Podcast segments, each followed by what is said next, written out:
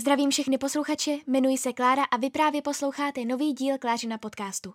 Klářin podcast je veden 21-letou studentkou žurnalistiky, která ze všeho nejvíce miluje kulturu. A právě o knihách, filmech a seriálech se na tomto podcastu nejvíce doslechnete. Děkuji vám, pohodlně se usaďte a poslouchejte nový díl. Ještě jednou vás všechny zdravím a znovu vítám u nového dílu podcastu. Eh, tento podcast jsem slibovala, že bude každý měsíc, ale samozřejmě, že jsem na to zapomněla a neměla jsem moc času, takže jsem eh, ho za měsíc nenatočila, takže bude zase schrnutí za dva měsíce a je to filmové a seriálové schrnutí. Tentokrát za listopad a prosinec. Vím, eh, teďka se předávaly Zlaté globy, takže bych mohla povídat klidně o tom, ale jelikož se předávaly až teď, v lednu, a ještě není konec ledna, tak si to nechám až na ten další až na to další schrnutí, takže doufám, že mi to proměnete, ať bych strašně ráda povídala o Zlatých globech, tak prostě to bude až v tom dalším podcastu, ale nebojte se, v tomto podcastu toho bude hodně, protože za ty dva měsíce jsem viděla hodně filmů, bylo tam hodně zklamání, bylo tam i hodně překvapení, řekla bych, a samozřejmě vám dám i nějaké tipy na seriály a řeknu vám, na co se v měsíci lednu nejvíce těším. Takže pojďme rovnou na to. Takže, jak jsem říkala, ke konci roku, nebo viděla jsem vlastně ke konci roku hodně filmů a hodně seriálů, protože ke konci roku vždycky vychází ty největší pecky, řekla bych, eh, které se pak objeví hodně často i na různých filmových oceněních, který, kterých je začátek roku plný. Jsou tam vlastně Zlaté globy, jsou tam Oscaři, uh, poté jsou ještě spoustu dalších cen jako People's Choice Awards, pak je ještě Screen Guild Award, uh, Directors Guild Award of America, strašně moc těch cen a uh, řekla jsem si, um, už říkám, vážně bych si měla začít zapisovat ty nápady nad podcasty, ale řekla jsem si, že kromě toho, že bych vám natočila někdy uh, vlastně podcast o uh, streamovacích službách, které mě z nějakého velkého důvodu velmi fascinují a vím o, toho docela, vím o tom docela dost, i když vlastně nevím proč, uh, tak jsem se rozhodla, že bych vám mohla natočit i takový přehled vlastně těch různých filmových ocenění, protože jako myslím si, že všichni znají Oscary. Někteří lidé znají Zlaté globy, myslím si, že už je jich teďka víc, než jich bylo před pár lety třeba, ale ne všichni znají různá další ocenění.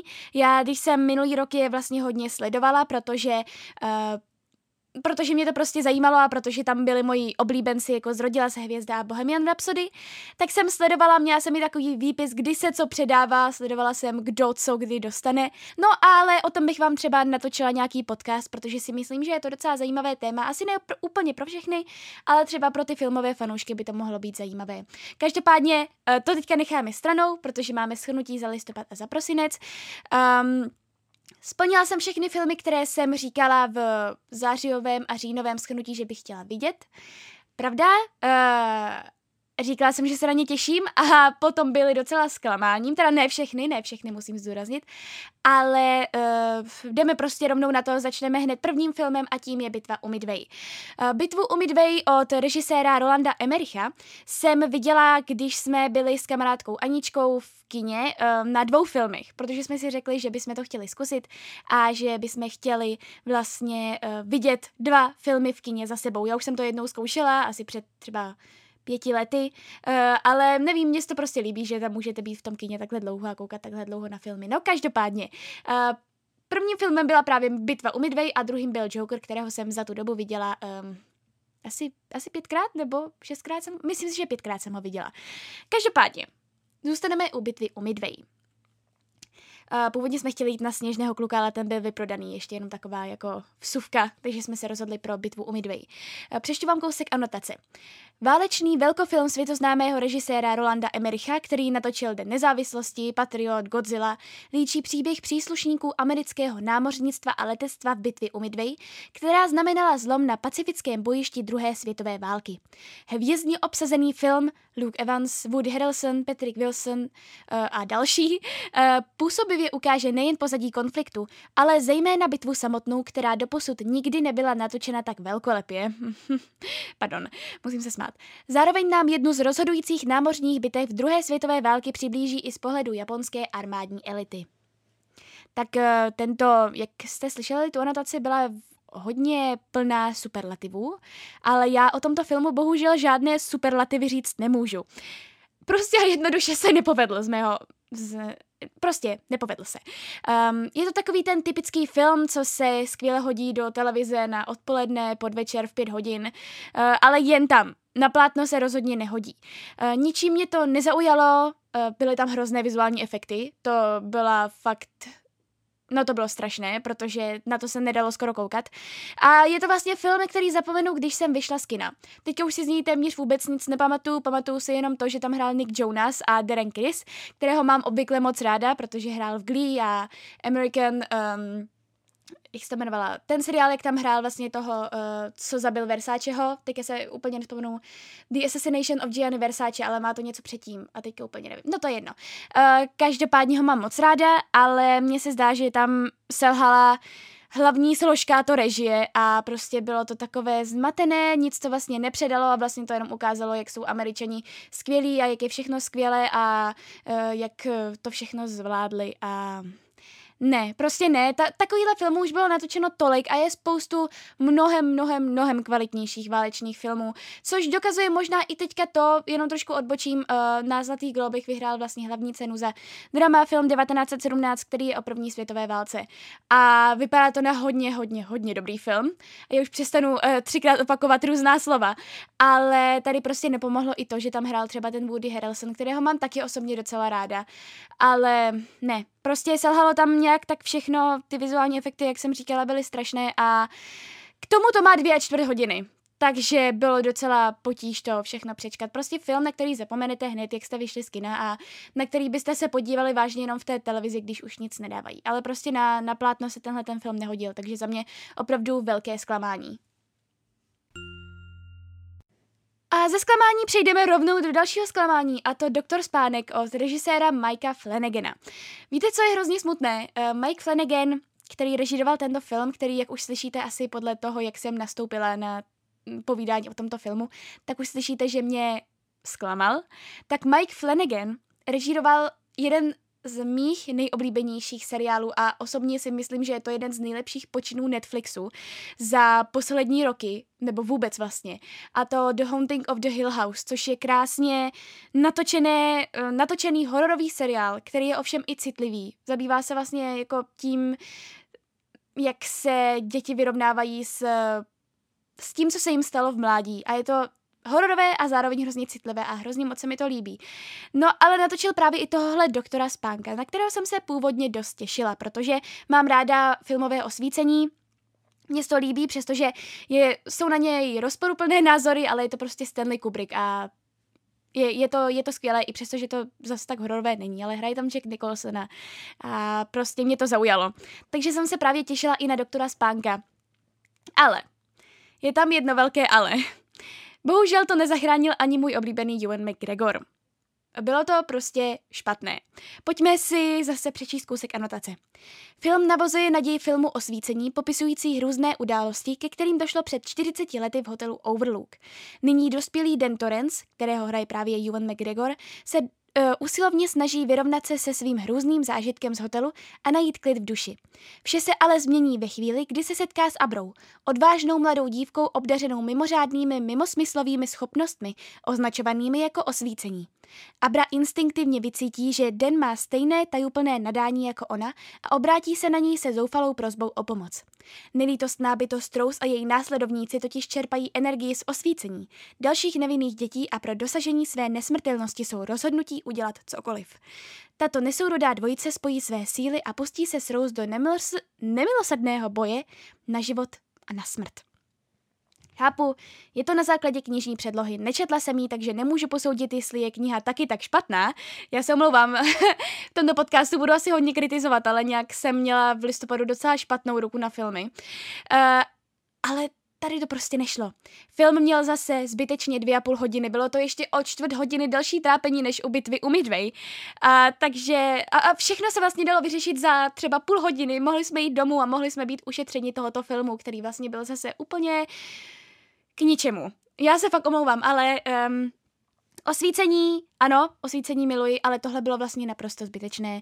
Nic to nějak nevysvětlovalo, prostě jsme jenom viděli Dena, jak se vyrovnává s tím, co se mu stalo před 40 lety a vlastně, no, nic, nic to jako tomu diváku úplně nepřineslo, si myslím. Uh, ten film, já jsem původně slyšela, že vlastně nemá vůbec úspěch, že uh, na něj lidi, lidé nechtějí chodit a tak. Není to úplně pravda, si myslím. Uh, dá se říci, že na, na stránkách má třeba hodnocení 75% nebo tak, což jako není zase tak špatné, ale já jsem mu musela dát jako jedno z nejnižších, protože uh, ne, já no, uh, Nezachránil to teda, jak říkám, ani jinak můj oblíbený Ewan McGregor. Uh, zkrátka, zase jsem při odchodu z kina na valnou většinu věcí zapomněla a teď už si nepamatuji téměř vůbec nic. Uh, prostě tenhle film se řadí do řady dalších filmů, které bylo úplně zbytečné natočit, protože vůbec nic nepřidali.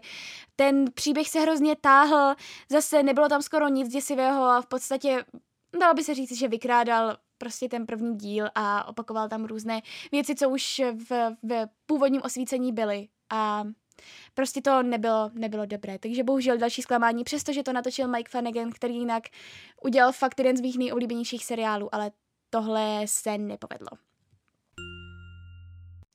Ale pojďme si zlepšit náladu a jdeme na Le Mans 66 od režiséra Jamesa Mangolda. Uh, I tohle byl jeden z filmů, na který jsem se hodně těšila, pokud si vzpomínáte, jak jsem o něm povídala v minulém filmovém a seriálovém schnutí. Uh, a říkala jsem vám uh, v něm i o mé zálibě uh, v závodních filmech. Já sice o závodních filmech, nebo teda o závodních autech nic nevím, jakože vůbec nic, ale z nějakého nepochopitelného důvodu mě závodní filmy fascinují. Rivalové jsou jedním z nejlepších filmů, co jsem kdy viděla a proto jsem se dost těšila i na tento hvězdně obsazený film Le Mans. Pojďme si přečíst kousek anotace. V roce 1959 je Carol Shelby, hraný Mattem Damonem, na absolutním vrcholu. Vyhrál nejtěžší motoristický závod na světě. 24 hodin Le Mans. Po největším triumfu tohoto neohroženého Texasana přijde drtivá rána. Lékaři odhalená srdeční vada mu znemožní pokračovat v závodění. Shelby tak začíná novou kariéru jako velmi vynalézavý konstruktér. Spolupracuje s týmem, do nějž patří i vynikající zkušební jezdec a britský šampion Ken Miles, hraný Christianem Balem. Miles je nejen špičkovým závodníkem oddaným své rodině, ale je také nesnesitelně arrogantní a naprosto neschopný jakéhokoliv kompromisu. A právě tento tým automobilových šílenců si najme Henry Ford II, aby pro jeho automobilku navrhli a postavili dokonalé závodní auto.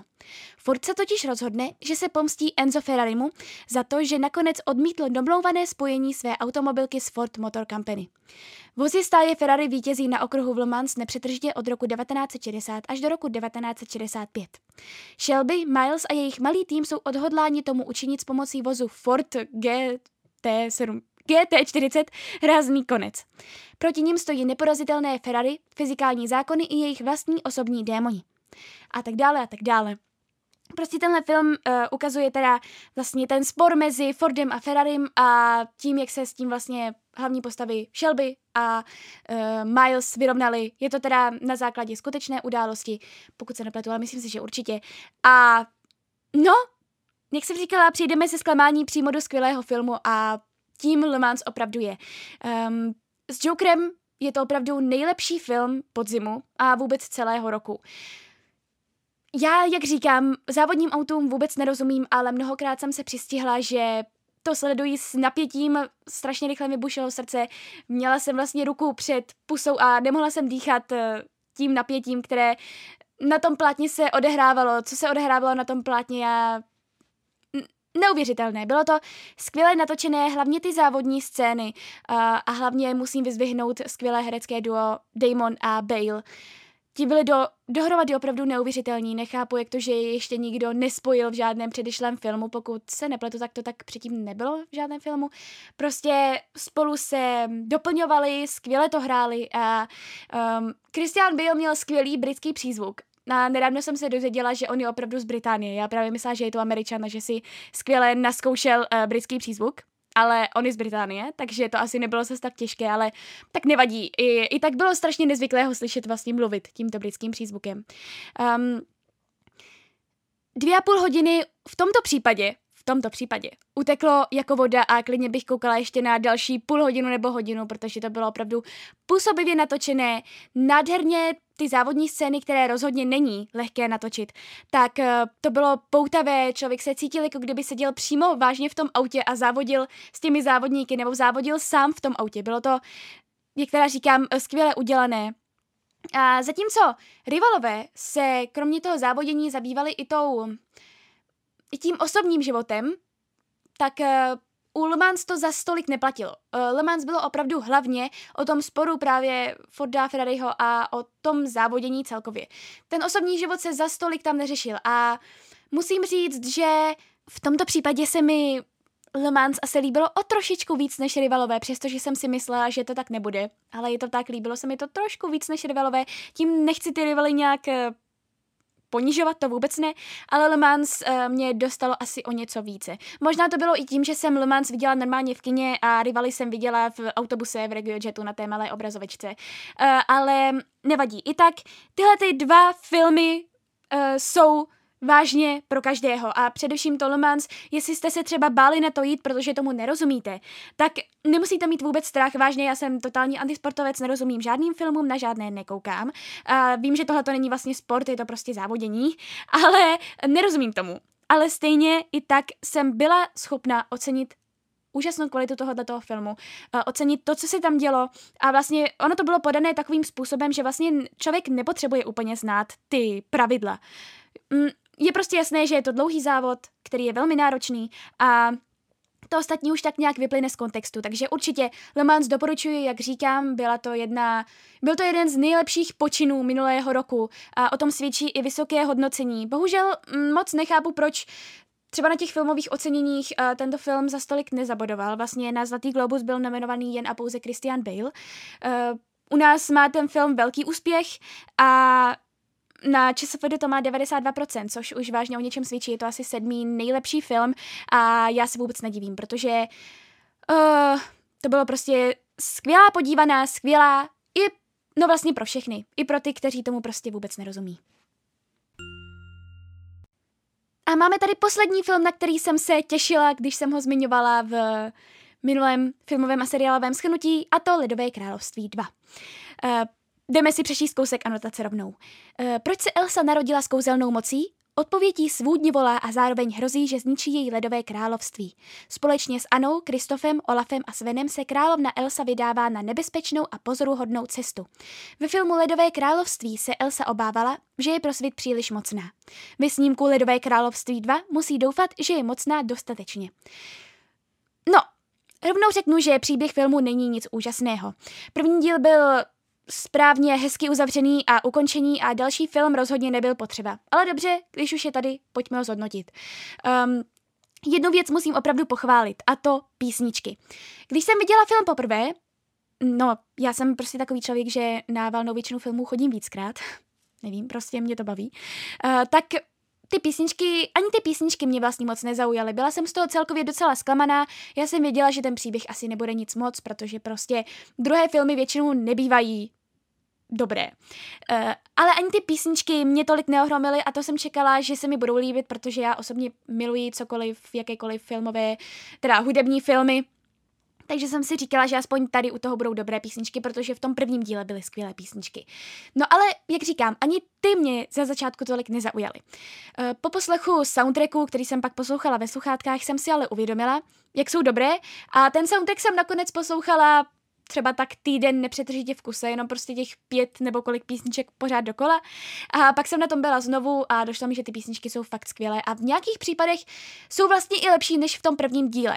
Ale možná tam působí ten fakt, že uh, ty písničky z toho prvního dílu slyšel každý. I ten, kdo nechtěl. Prostě slyšel je úplně každý, alespoň Let It Go. A možná, že už jsem jich byla trošičku přeposlouchaná, a proto se mi líbila tahle ta změna. Oni totiž ty písničky nejsou prvoplánově líbivé. Člověk si je na první dobrou hned nezapamatuje a musí opravdu přemýšlet, jaká vlastně byla ta melodie. A to se mi vlastně na těch písničkách líbilo. Jsou dospělejší a zároveň s tím souvisí i ten příběh. Ten už je taky dospělejší, přece jenom i hlavní postavy nám se stárly. Je tam skvělý filozoficky přemýšlející uh, Olaf, který přemýšlí nad skázou života a tak dále a to se mi, to se mi líbilo. Bylo tam spoustu mm, vtipných scén, ale celkově ten příběh toho filmu prostě a jednoduše byl docela zbytečný.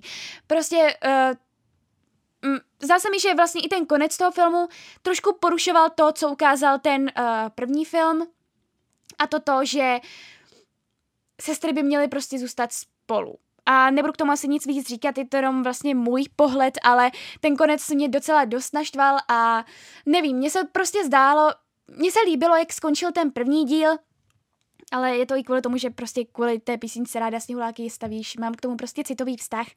Tak ten první díl se mi líbil, uh, protože to ukazovalo, že ukazovalo to, že není potřeba to kliše těch každých pohádek, že princes vždycky musí mít prince, který zachrání, ale že se můžou zachránit dvě sestry svojí vlastně sesterskou láskou. A to se mi hrozně líbilo na tom prvním filmu a proto bych to nechala uzavřené tak, jak to bylo.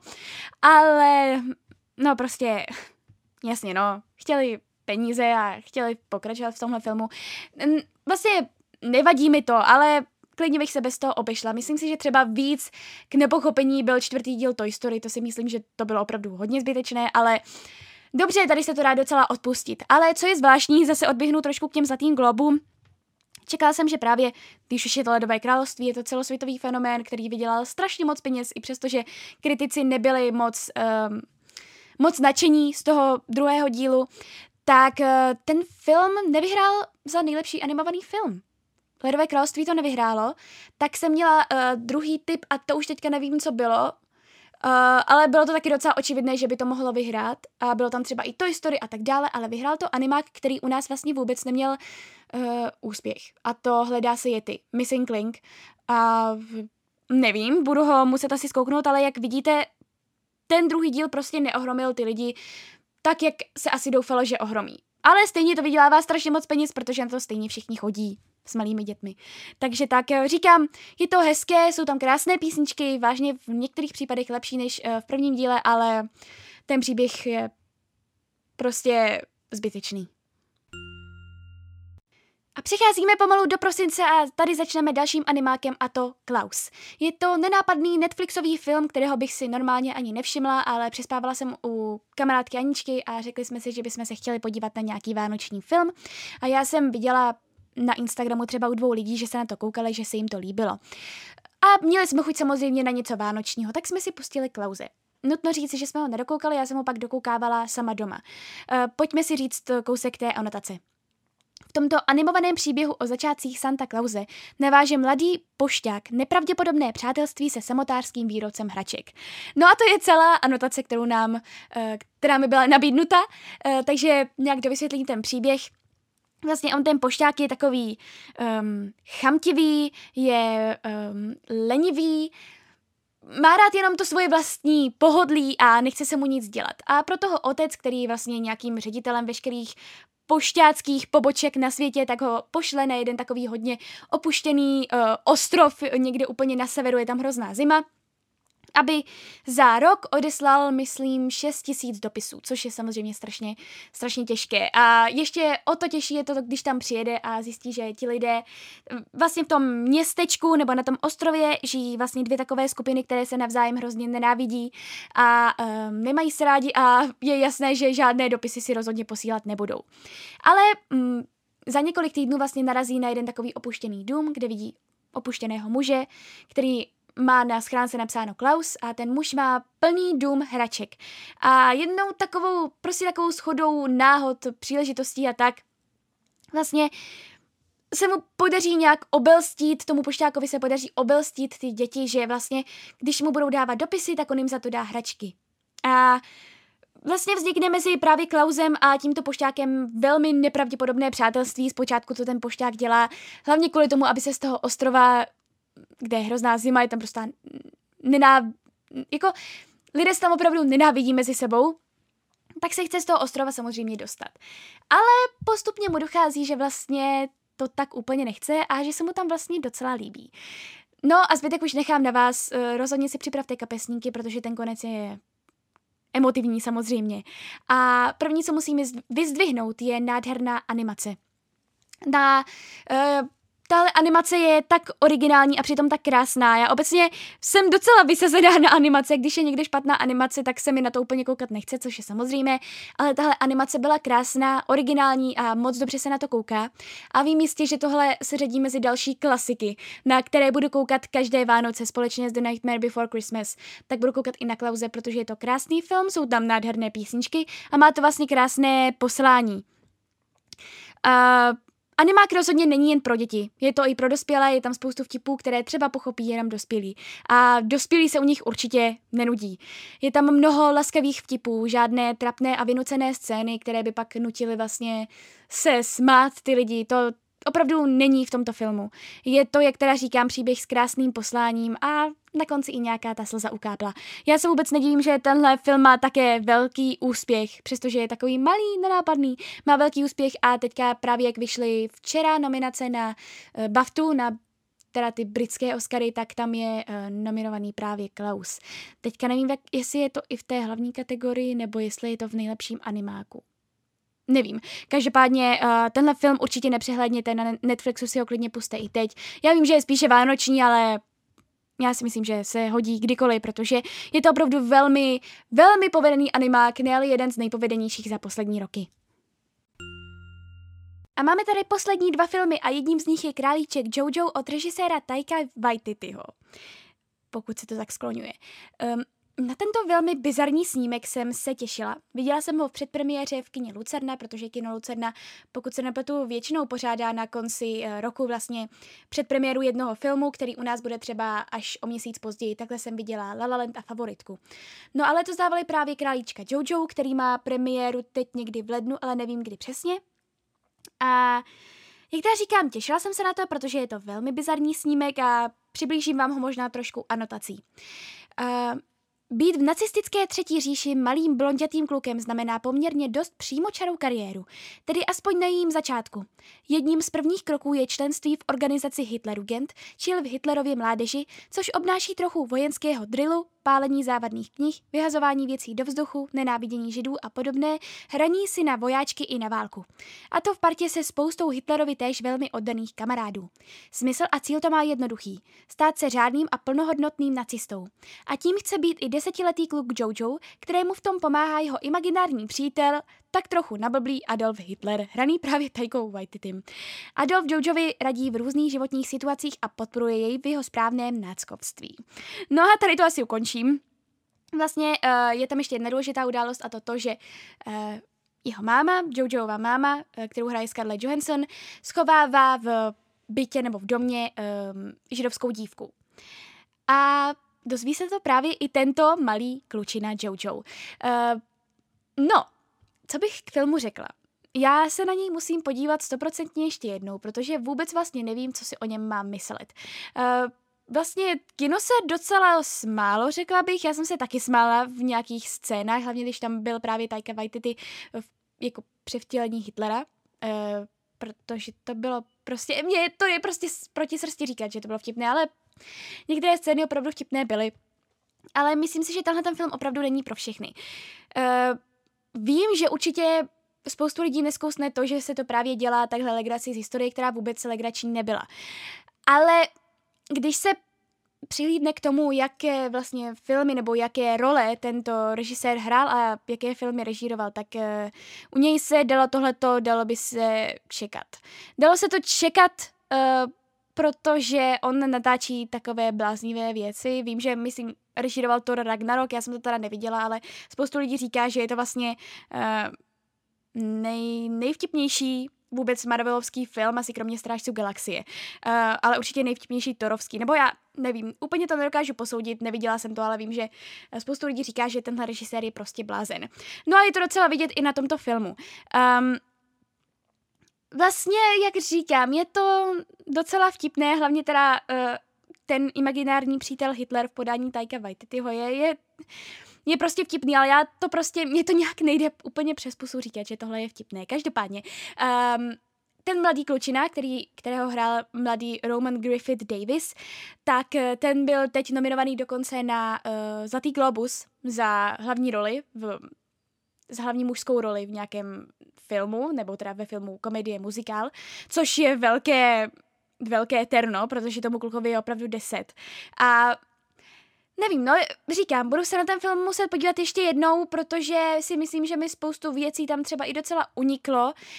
Zpočátku to bylo opravdu vtipné, pak už se to trošku táhlo a nevím, úplně, jak říkám, nedokážu to hodnotit, asi to zhodnotím třeba znovu v tom dalším podcastovém schrnutí, protože um, jsem odcházela zmatená z toho kina. Uh, vlastně se mi to líbilo, vlastně se mi to nelíbilo a nevím úplně, co na to mám přesně říct, takže je to takový hodně rozporuplný film. To je, jak jsem říkala, to je jasné, protože ne všichni to prostě uh, překousnou.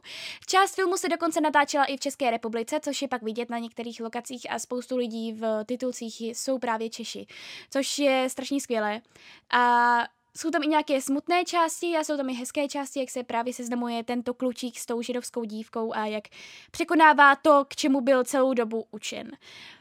Takže ano, je to komedie, je to v nějakých případech drama, je to v nějakých případech smutné, ale musí se prostě přejít ten fakt, že se bohužel takhle zesměšňuje historie, která opravdu vtipná nebyla.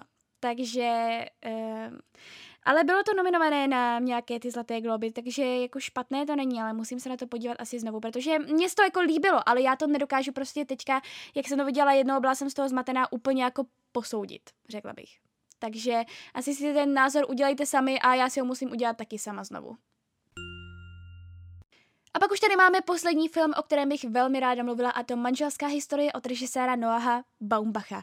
Je to další z Netflixovských počinů, který dokonce dostal několik nominací na Zlatý globus a potvrzuje, že Netflix se na filmových oceněních jednoduše nestratí. Uh, zase anotace nebyla moc dlouhá, je to jednoduše o manželském páru, kterému dojde, že vlastně oni se mají stále rádi, ale dojde jim, že se navzájem omezují. A vlastně zatímco manžel chce bydlet v New Yorku a věnovat se dále té divadelní kariéře, tak manželce došlo, že vlastně ona se vždycky chtěla věnovat filmu a chtěla žít v Los Angeles, ale kvůli němu se přestěhovala do New Yorku a věnovala se divadlu a to už teďka nechce, už se prostě nechce omezovat. A tenhle film vlastně začíná takovou takovými krásnými scénami, kdy si vlastně navzájem předčítají, co se jim na tom druhém líbí a jaké má ten druhý vlastnosti. A už na tom začátku filmu jsem si říkala, že tohle to bude fakt dobré. Pravdu, uh, pravda, ten um, průběh toho filmu se trošku táhnul, úplně ne vždycky úplně udržel moji pozornost, ale když to zhodnotím tak nějak celkově, tak vlastně ten film byl opravdu krásný a zase jeden z nejlepších filmů, co jsem za minulý rok viděla. Uh, ono totiž tam bylo něco strašně, jak bych to popsala, je to prostě reálný příběh, který byl vlastně natočený už tolikrát, ale tady to bylo podané takovým citlivým způsobem a hlavně krásně uh, to vlastně vyzdvihoval, vyzdvihovalo herecké duo Scarlett Johansson a Adam Driver. A především u Adama Drivera jsem byla hodně překvapená, protože já ho osobně moc ráda nemám. Uh, on hrál totiž ve filmu Peterson a ten mě osobně vlastně vůbec neohromil a od té doby jsem ho, jsem ho ve moc filmech neviděla a prostě to byl takový herec, kterého jsem brala, vím, že hrál ve spoustě filmech, ale ničím mě neohromil. Ale tady právě v tomhle filmu dokázal, že hrát opravdu umí. Je tam jedna hodně náročná a psychicky uh, velmi náročná scéna, emočně a zahrál to prostě dokonale. Oni dva spolu byli dokonalé herecké duo a je to vlastně natočené velmi citlivě, krásně a vlastně hrozně bolestivě a vás to až bolí se koukat na to, co se z této dvojice, která se předtím tak velmi milovala, stalo. V něčem mi to trošku připomínalo Blue Valentine, jenom, jenom v něčem, možná jenom vlastně v tom námětu, ale musím říct, že tohle to bylo možná trošku lepší než Blue Valentine a líbilo se mi to, opravdu se mi to líbilo, byla tam navíc krásná hudba. Uh, je to uh, Akorát ten konec mě moc neuspokojil, to jsem si říkala, že to bylo vlastně takové jakoby ukončené, neukončené, ale v konečném důsledku fakt musím hodnotit uh, vysokým hodnocením. Ale i tento film si musím pustit ještě jednou, abych opravdu celou tu dobu u něj udržela pozornost. Uh, přeci jenom tenhle film má přes dvě hodiny, takže to není zase úplně nejkratší film, ale chtěla bych si to prožít asi ještě jednou, protože opravdu to byl takový herecký koncert těch dvou. Navíc tam pak k ním ještě přibyla vynikající Laura Dern uh, a ta se to dostala i Zlatý globus. A myslím si, že určitě ani tento film, uh, pokud něco hledáte na Netflixu, že byste si pustili, tak tenhle film určitě tímto neprohloupíte, protože je to krásně natočené rodinné drama, které sice už bylo natočené tolikrát, ale v tomto případě něčím vyčnívá. No a zlehka přejdeme na seriály. Mám tady dva typy na seriály, začnu prvním a to jeho temné esence. Uh, zase přečtu kousek anotace. Jeho temné esence, seriálová adaptace oceňované stejnojmené trilogie spisovatele Filipa Pullmana, která je považována za novodobé mistrovské dílo imaginativní fikce, sleduje Lyru, zdánlivě obyčejnou, ale odvážnou mladou ženu z jiného světa. No, Mladou ženu asi úplně ne, je to prostě dítě. Lyra při svém pátrání po zmizelém kamarádovi odhalí zlověstné spiknutí. Jehož součástí jsou únosy dětí a ze všech sil se snaží porozumět záhadnému jevu zvanému prach. Zatímco Lyra cestuje napříč paralelními světy, to ještě úplně ne v té první sérii, z níž se jeden nápadně podobá tomu našemu, potká odhodlaného a statečného chlapce jménem Will. No, v této sérii se ještě úplně nepotkají, ale je tam ukázaný ten Will.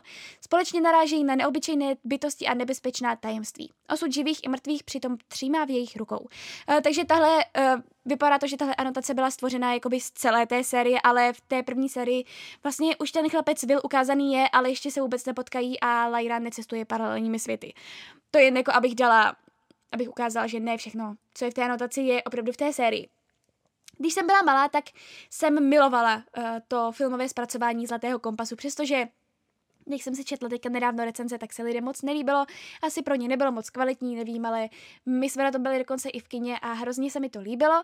No a tak jsem byla ráda, že jeho temné esence se zpracovávají uh, i do seriálu, protože uh, mi bylo hrozně líto, že právě ten první film Zlatý kompas uh, nemá pokračování. A to pokračování nemá kvůli kontroverzi s katolíky, kteří nějak tento film bojkotovali tak moc, že prostě zakázali natáčení dalších dílů, což je podle mě velká škoda, protože by si to tato série zasloužila už jenom tím, jak velký má úspěch.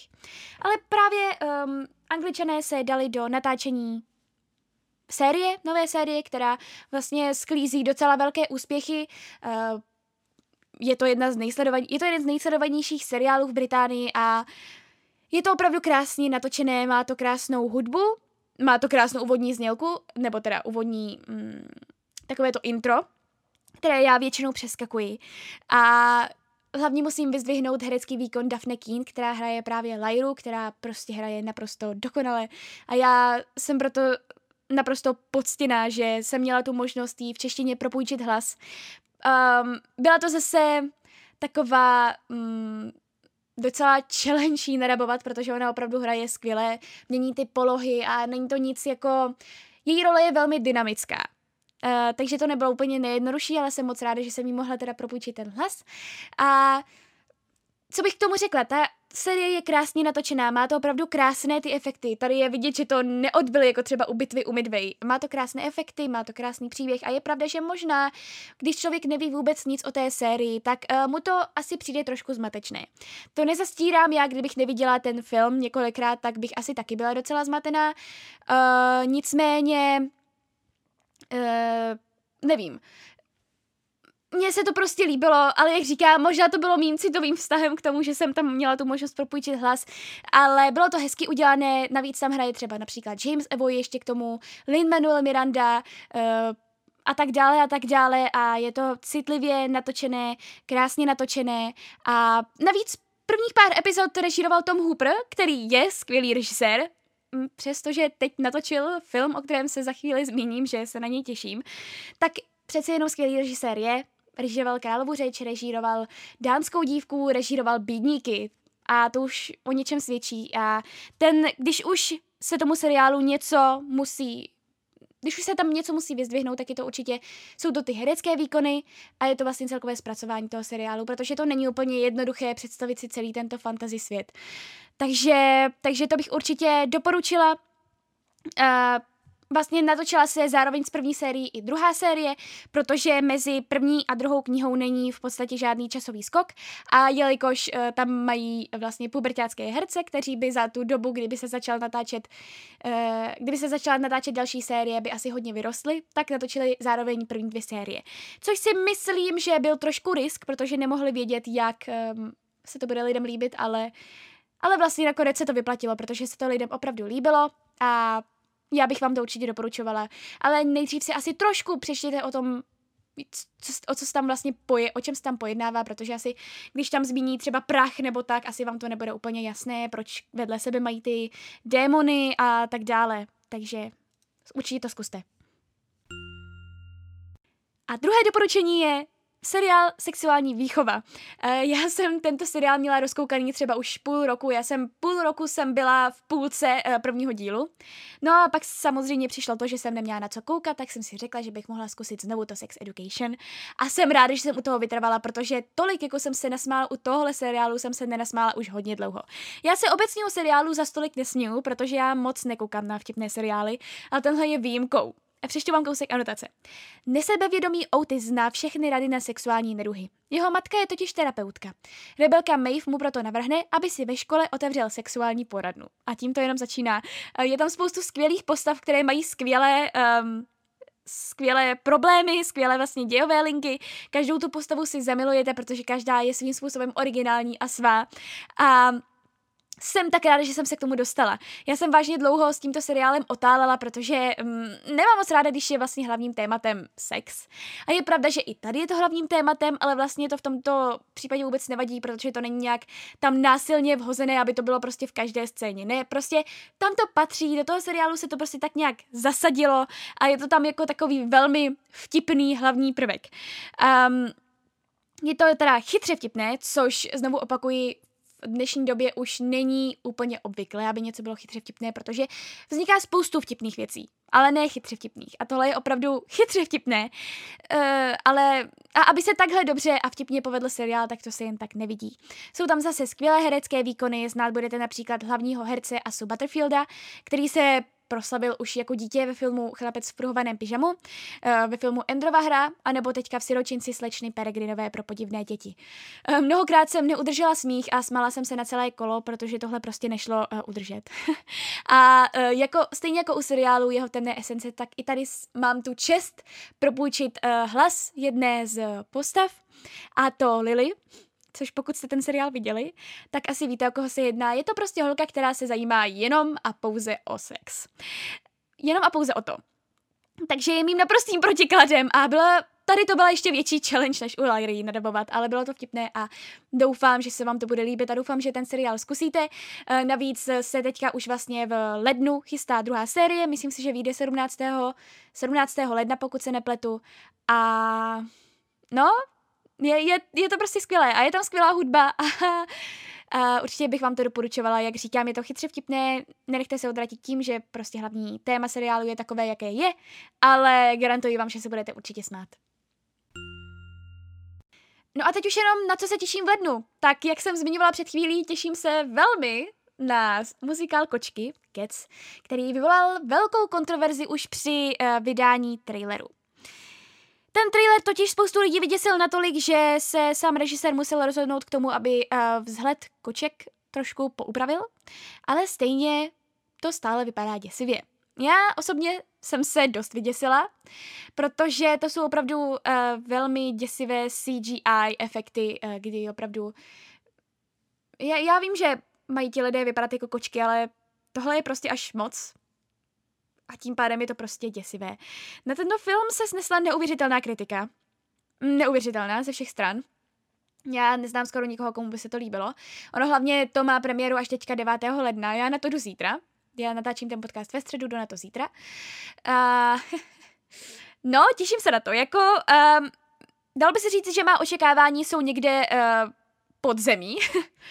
takže jsem zvědavá, jestli to nakonec překoná má očekávání, nebo jestli se propadnou ještě níž. Ale co mě na tomhle filmu hrozně moc mrzí, tak to je to, že to právě režíroval ten vynikající režisér Tom Hooper, který režíroval můj, můj nejoblíbenější film, a to Dánská dívka. A vůbec nechápu, nechápu, jak to, že se mu nějaký film mohl takhle nepovést. Ale asi to tak bývá. Já si myslím, že v kariéře každého režiséra, pokud není genius, jako třeba Christopher Nolan, ale i u něj se to může klidně stát, tak pokud není genius, tak se mu to prostě stane. A tady v tomto případě opravdu ten uh, muzikál má hodně, hodně malé hodnocení. Má to nějakých 38%, což je hodně málo na takhle to známého režiséra a na to, že předělal vlastně um, muzikál, který byl na Broadway asi nejpopulárnější ze všech. No, takže uvidíme. Jsem na to osobně hodně zvědavá, jak se nějaký film může takhle nepovést a přitom to má skvělé obsazení, jsou tam skvělé písničky od Andrewa Lloyda Webera, ale tohle se nepovedlo. Nebo aspoň podle lidí, takže doufám. No, pak vám poreferuji určitě. Ovšem film, na který se opravdu s nepředstíráním velmi těším, jsou Malé ženy, které se uvádí které se v kinech promítají od 31. Uh, a jsou od režisérky Grety Gerwig. Uh, tahle ta režisérka natočila například Lady Bird, která se mně osobně moc nelíbila, moc mě nezaujala, uh, ale na tohle se velmi těším, protože na tohle se opravdu nepředstíraně snesla neuvěřitelná chvála. Je tam hudba od Alexandra Desplata, je tam kterého miluji, protože skládal do dánské dívky a do um, ještě nějakého filmu, Uh, už teďka nevím, ale do dánské dívky určitě skládal. Je tam skvělé obsazení v čele uh, vlastně se Saoirse Ronan, s Timothée Chalametem, s Emma Watson, s Florence Pugh, nevím, jak se přesně čte její příjmení, která hrála ve Slunovratu, který se mně osobně velmi líbit, líbil. A Eliza Scanlon z Ostrých předmětů. Je tam vážně skvělé obsazení, skvělá hudba, vypadá to na skvělou výpravu a vlastně všechno skvělého a je to pro mě jeden z nejočekávanějších filmů roku. A to je teprve leden. A normálně bych vám tady povídala třeba o tom, co se za ty dva měsíce ve filmovém světě událo, jestli se předávaly nějaké ceny, ale bohužel, myslím si, že tenhle podcast už bude tak dlouhý, že uh, by se to asi nevydrželi a Zlaté globy si nechám na ten příští podcast. Uh, zároveň už do toho příštího podcastu mám spoustu skvělých adeptů, a to především seriálových adeptů. Ale teď ještě předtím, než tento podcast ukončíme, tak um, vlastně mám tady můj nějaký obvyklý segment a to to, že oslovím nějaké mé přátele, nějaké mé známé, aby mi řekli, jaký film je za jejich život nejvíce zatím ovlivnil. Mám tady kamarádku Nonču, která se o film velmi zajímá a která je vlastně ta, která mě přivedla k celkově k té myšlence těchto podcastů. Takže Nončo, který film ovlivnil tebe? Třeba úplně super film, co jsem viděla uh, včera, uh, byl Rashomon, což je japonský film od režisera Akira Kurosavy. Ale první film, který mě instinktivně napad, uh, když mi uh, poslala tu zprávu, že jako který film mě nejvíc ovlivnil, tak to byl Mrtvý muž, od Jima Jarmushe, film z roku 1995. Um, má to absolutně nejlepší žánr, protože to psychedelický western, Což uh, upřímně předtím, než jsem to viděla, tak kdyby mi tohle to někdo řekl, tak mě to asi ne, jako nenapadne úplně jako typický film, který by mě mohl bavit. Ale je to fakt asi jako současně přesně jeden z mých určitě nejoblíbenějších filmů a řekla bych i jeden z filmů, který mě nejvíc ovlivnil. A přičemž, protože on to má celý ten film má docela fatalistický téma, už jako dedekujíc z toho, že se to jmenuje Mrtvý muž, ale celkově v průběhu celého toho filmu to perfektně balancuje ještě s humorem a ještě k tomu navíc je největší plus. Eh, hlavní roli hraje Johnny Depp, takže co by se jako na tom dalo jako odmítnout, jo. Takže tak. Takže bych jako řekla, že právě je to asi film, který mě nejvíc ovlivnil, protože mě to, jako do, do té doby jsem nic takového neviděla a otevřelo mě to úplně nový typu kinematografie. Takže tak. Děkuji ti moc. No a to už je konec tohoto velmi asi dlouhého podcastu, nevím, jak dlouhý může teďka být, ale asi bude hodně dlouhý, doufám. Pokud jste ho slyšeli do konce, tak vám tleskám a gratuluji a moc vám děkuji, že jste si vyslechli moje povídání a rozhořčení a nadšení z filmů a ze seriálů. A určitě se je těšte na další podcast, eh, který snad už bude jenom za jeden měsíc, protože když je takhle za dva měsíce, je toho strašně moc. Těšte se na další podcast, eh, já se těším, jak vám budu povídat o kočkách a o skvělém seriálu The Morning Show. A Uslyšíme se příště. Mějte se krásně.